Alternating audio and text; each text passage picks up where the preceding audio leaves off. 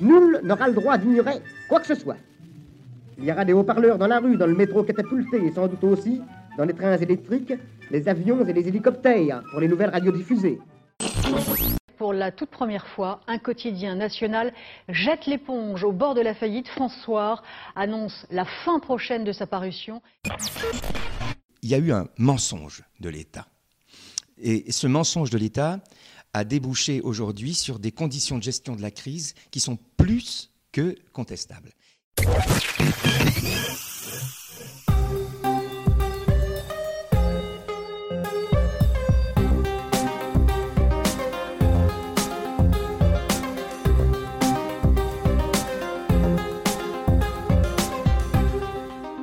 Salut, c'est Thomas, bienvenue dans Media Story, le podcast qui raconte les médias.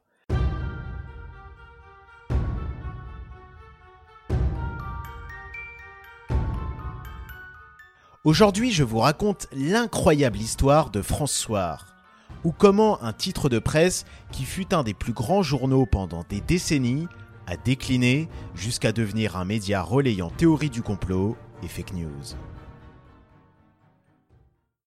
le 5-7. Il est 6h20, le coup près est tombé pour François. Ce média en ligne n'est désormais plus considéré comme un média.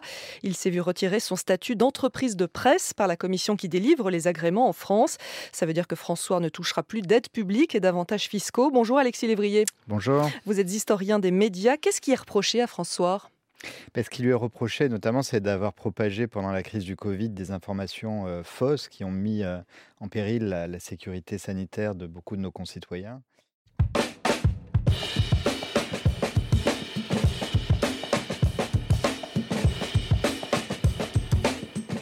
Le 30 novembre dernier, le coup près tomba pour François. Le média n'était désormais plus considéré comme un site d'information en ligne. Une décision prise par la commission paritaire des publications et agences de presse qui a la charge d'attribuer des agréments permettant de bénéficier d'aides publiques. Selon la commission, le site François aurait propagé au moment du Covid-19 des informations portant atteinte à la protection de la santé publique. Mais comment François, qui a été un des plus grands journaux, en est arrivé là? Récit d'un journal mythique qui a connu un destin tragique. Il y aura de l'information partout, partout, partout, partout. Nul n'aura le droit d'ignorer quoi que ce soit. Il y aura des haut-parleurs dans la rue, dans le métro catapulté et sans doute aussi dans les trains électriques, les avions et les hélicoptères pour les nouvelles radiodiffusées. Il y aura des appareils de télévision dans tous les bistrots, car il y aura encore et toujours des bistrots en France, tout au moins. De l'information partout, partout, partout.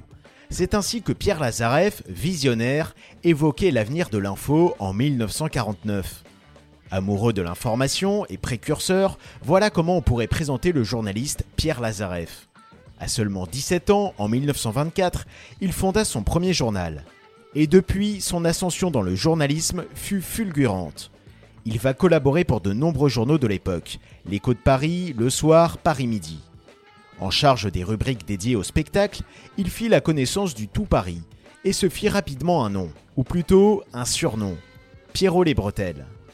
Avec une féroce volonté d'apporter un nouveau souffle dans la presse, Pierre Lazareff avait adopté un style déroutant pour l'époque, car à contre-courant de ceux de ses confrères, souvent pompeux. Simple, précis et percutant.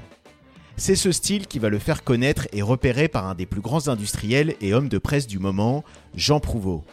Au début des années 30, il avait racheté un journal quotidien, Paris Soir, et il avait confié à Lazareff la tâche d'en prendre la direction. Il avait visé juste. Le quotidien connut un succès fou, ses ventes passant de 200 000 au début des années 30 à 1 300 000 au milieu des années 30. Ce fut le premier coup de maître de Pierre Lazareff. Pour le réaliser, sa formule était la suivante. De nombreuses photos de qualité, des papiers écrits par d'éminentes personnalités, comme le poète Jean Cocteau, des grands reportages, mais aussi des sujets plus sensationnalistes, comme les faits divers, et un sens du marketing de l'info, en affichant des titres en gros à la une, ce qui était nouveau pour l'époque. Paris, Paris outragé, Paris brisé, Paris martyrisé, mais Paris libéré. La Seconde Guerre mondiale mit la carrière de Pierrot les Bretelles entre parenthèses en France. Mais dès la libération, en 1944, il rentra des États-Unis, où il s'était exilé, et décida de rattraper le temps perdu. Il ne retrouva pas la direction de Paris Soir, disparu à la fin de la guerre, comme de nombreux titres de presse. Mais il fut engagé comme rédacteur en chef d'un journal lancé par des résistants, et pas n'importe lequel, le plus important d'entre eux, Défense de la France. Pour donner une nouvelle impulsion au journal, Pierre Lazareff et Robert Salmon, un de ses fondateurs, décidèrent de le renommer. Ce fut la naissance de François. Un nom inspiré par Paris Soir, et ce n'était pas un hasard. Pierre Lazareff en reprit la formule pour l'appliquer à François. Une formule choc servie par des titres efficaces affichés en gros. Nombreux reportages, forte présence de photos et signatures prestigieuses comme l'écrivaine Françoise Giroud, le romancier Joseph Kessel ou l'académicien Jean Dutour. Le talent de Lazareff était de faire cohabiter ces grands noms qui rédigeaient des papiers de grande qualité avec des rubriques plus frivoles, comme les potins de la commère, qui racontaient des rumeurs à propos de personnalités. Des info people avant l'heure. Proposer tous les types d'informations, des plus sérieuses aux plus légères, permit à François de devenir rapidement le journal le plus populaire. L'affichant alors fièrement dans son bandeau de une, le seul quotidien français vendant à plus d'un million d'exemplaires. Une autre de ses forces était liée à l'esprit novateur de Pierre Lazareff, qui inventa en quelque sorte l'info en continu. Fort d'une immense rédaction de 400 journalistes et d'un large réseau de chauffeurs, François pouvait publier jusqu'à 7 éditions par jour. François misa aussi sur des jeunes talents de la presse qui eurent un sacré destin dans les médias, comme le journaliste Philippe Labro. Interrogé en 2011 sur RTL, il revenait sur le succès de François sous l'ère Lazareff. L'intuition de Pierre Lazareff, l'instinct qu'il avait, ce qu'attendait le grand public, et en même temps la certitude et la conviction qu'il fallait le faire avec de la qualité. La qualité pour la quantité. Par exemple, vous aviez des signatures extraordinaires. Joseph Kessel, Lucien Baudard, Roger Vaillant, Jean-Paul Sartre a travaillé pour François. Il a fait un grand reportage à Cuba. Vous aviez Simonon a écrit des papiers pour François. Et puis toute une ribambelle de gens peut-être moins connus, mais tout aussi talentueux. Henri Turenne, Eugène Manoni des correspondants dans le monde entier. Donc tous les moyens d'abord pour couvrir tout l'événement. Ensuite, la certitude qu'il fallait que ce soit les hommes, les femmes, le, le, chaleur, la proximité. Et enfin, il nous disait toujours, soyez intelligibles, soyez clairs, que le premier paragraphe dise déjà tout. Toutes les leçons que d'ailleurs on peut appliquer encore aujourd'hui au journalisme. Euh, Avec sa femme Hélène, Pierre Lazareff régnait en maître sur la presse de l'époque. Lui à la tête de François, donc, mais aussi du journal du dimanche qu'il créa en octobre 1948. Et Hélène Lazareff à la tête du magazine Elle, qu'elle fonda fin novembre 1945. Le couple influent avait l'habitude de recevoir chaque dimanche dans sa propriété toutes les personnalités qui comptaient, tant politiques qu'artistiques et culturelles. allez-y. Et il y a déjà une barricade qui brûle et je vois un incendie qui se déclare de l'autre côté de l'autre barricade, de l'autre barricade et maintenant les barricades sont en feu.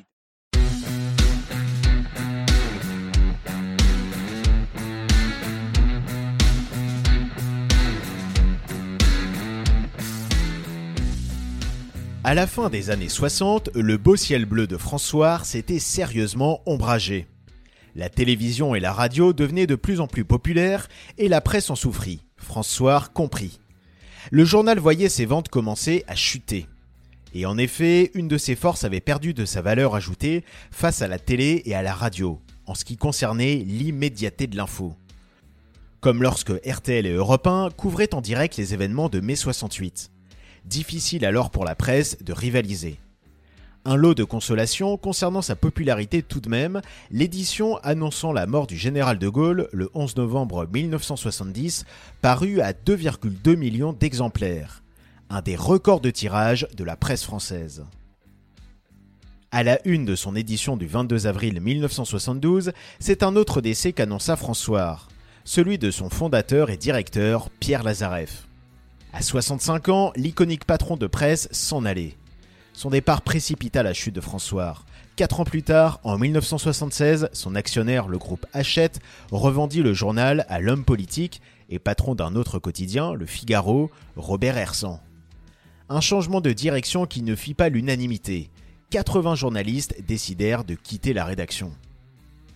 Le bilan de Hersan à la tête de François fut catastrophique, tombant à moins de 300 000 exemplaires vendus à la fin des années 80 et à moins de 200 000 fin 90. Les dettes du journal furent également colossales, à tel point que le quotidien fut vendu en 1999 à un homme d'affaires pour un franc symbolique. Et dès la fin de l'année 2000, il le vendit à un groupe de presse italien. Montant de l'opération, là encore, un franc symbolique. Euh, il y a peu de raisons, en tout cas beaucoup moins que par le passé, que quelqu'un qui a eu la veille au soir, gratuitement à domicile des informations, sorte de chez lui le lendemain matin pour aller les acheter. Bon, donc il faut faire autre chose.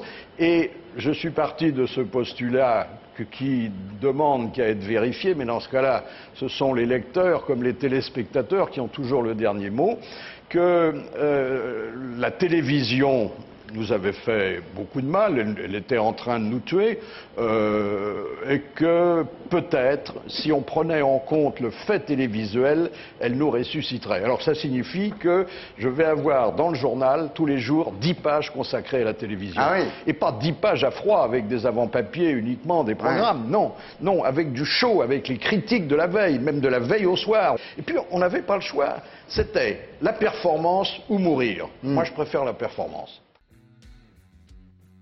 Début 2003, sur le plateau de Thierry Ardisson, le père des grosses têtes et journaliste Philippe Bouvard expliquait son projet éditorial pour François.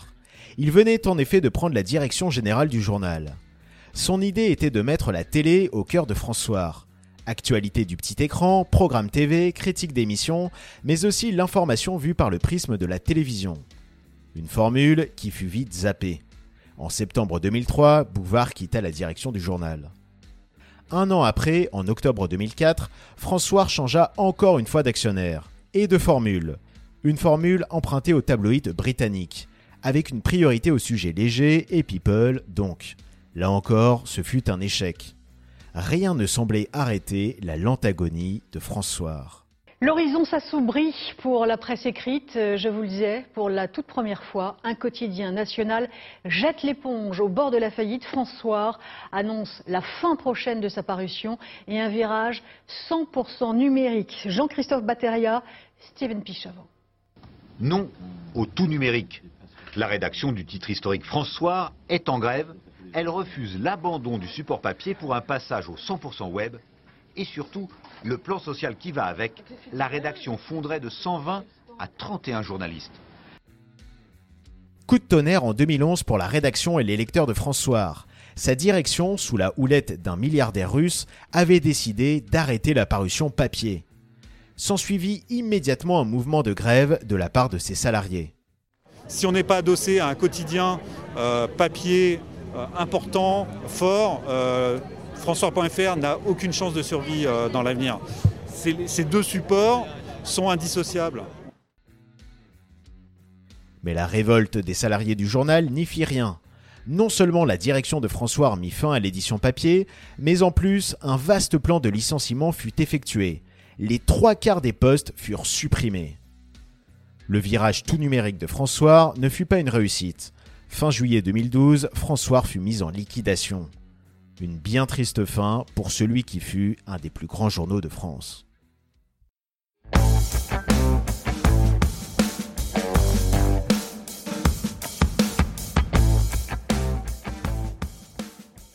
Janvier 2013 sonna comme une nouvelle espérance pour François. Le tribunal de commerce de Paris autorisa en effet un repreneur à faire revivre le titre. Un repreneur étonnant car ne venant pas du monde des médias. Il s'agissait de la société Cards Off, une entreprise spécialisée dans le paiement et le shopping en ligne. Le nouveau propriétaire du journal comptait justement miser sur une stratégie hybride, mêlant un site d'info et un environnement e-commerce. Mais on ne se refait pas. Dès 2014, François changea encore de main. C'est un entrepreneur venant des mondes du BTP et de la banque en ligne qui reprit le journal, un certain Xavier Azalbert. Retenez bien son nom, car c'est de lui qu'il sera beaucoup question dans la dernière partie de cet épisode. Azalbert avait décidé dans un premier temps de faire de François un site d'info en continu. La rédaction n'en fut pas pour autant étoffée. le site étant largement alimenté par des dépêches AFP.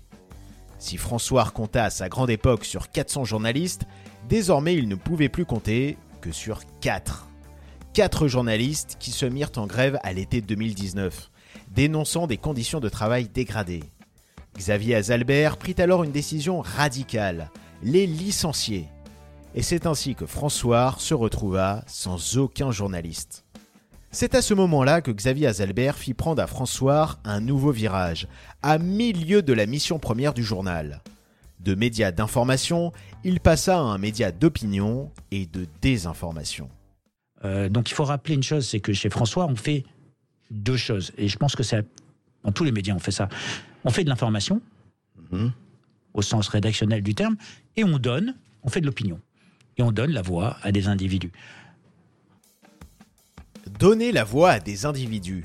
Ou comment Xavier Azalbert défendait son choix que François soit alimenté davantage par des contributeurs venus de tous horizons plutôt que par des journalistes.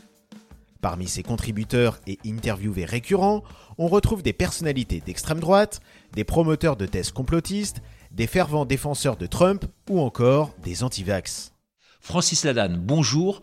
Pourquoi avez-vous choisi en exclusivité de vous adresser à François à travers notamment cette tribune et cette interview que vous accordez aujourd'hui? Il y a eu un mensonge de l'État. Et ce mensonge de l'État, a débouché aujourd'hui sur des conditions de gestion de la crise qui sont plus que contestables. C'est pendant la période de Covid que le nouveau François fit parler de lui, reléguant de nombreuses fausses informations et théories complotistes sur le sujet.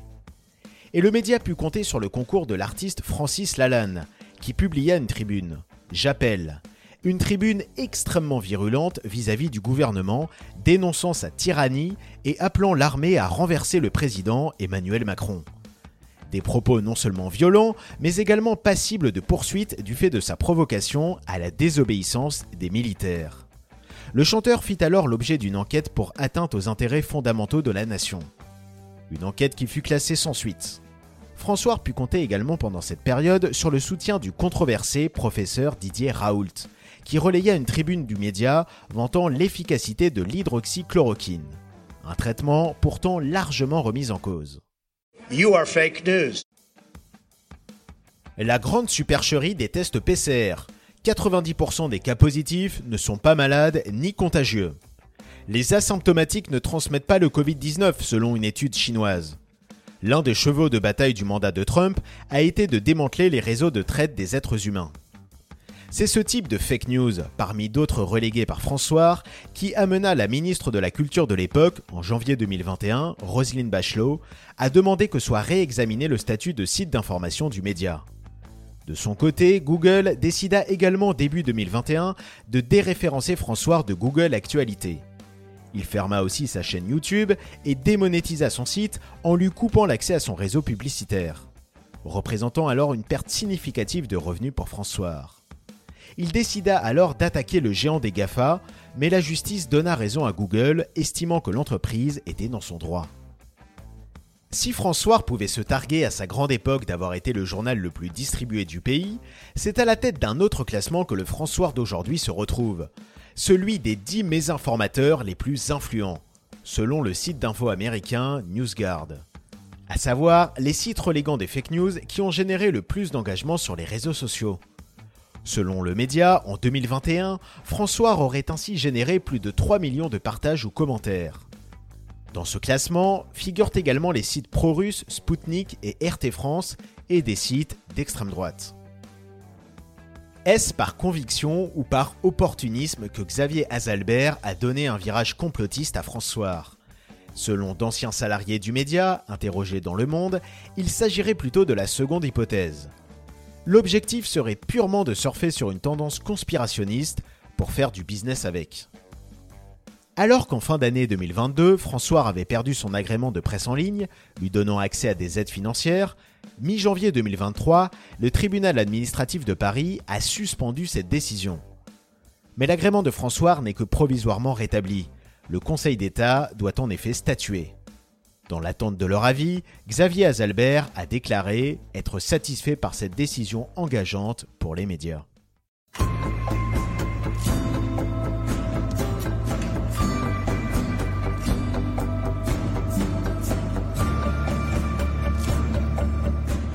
Si bon nombre d'acteurs du monde de la presse ont beaucoup été chamboulés dans leur histoire, changeant souvent d'actionnaire et faisant face aux défis du numérique, François est sans doute celui qui a vécu le destin le plus tragique. Titre majeur de la presse, fondé par un visionnaire des médias d'info, il a vu sa version papier disparaître et son nombre de lecteurs fondre, pour finalement renaître comme un des principaux sites relayant fake news et théories du complot.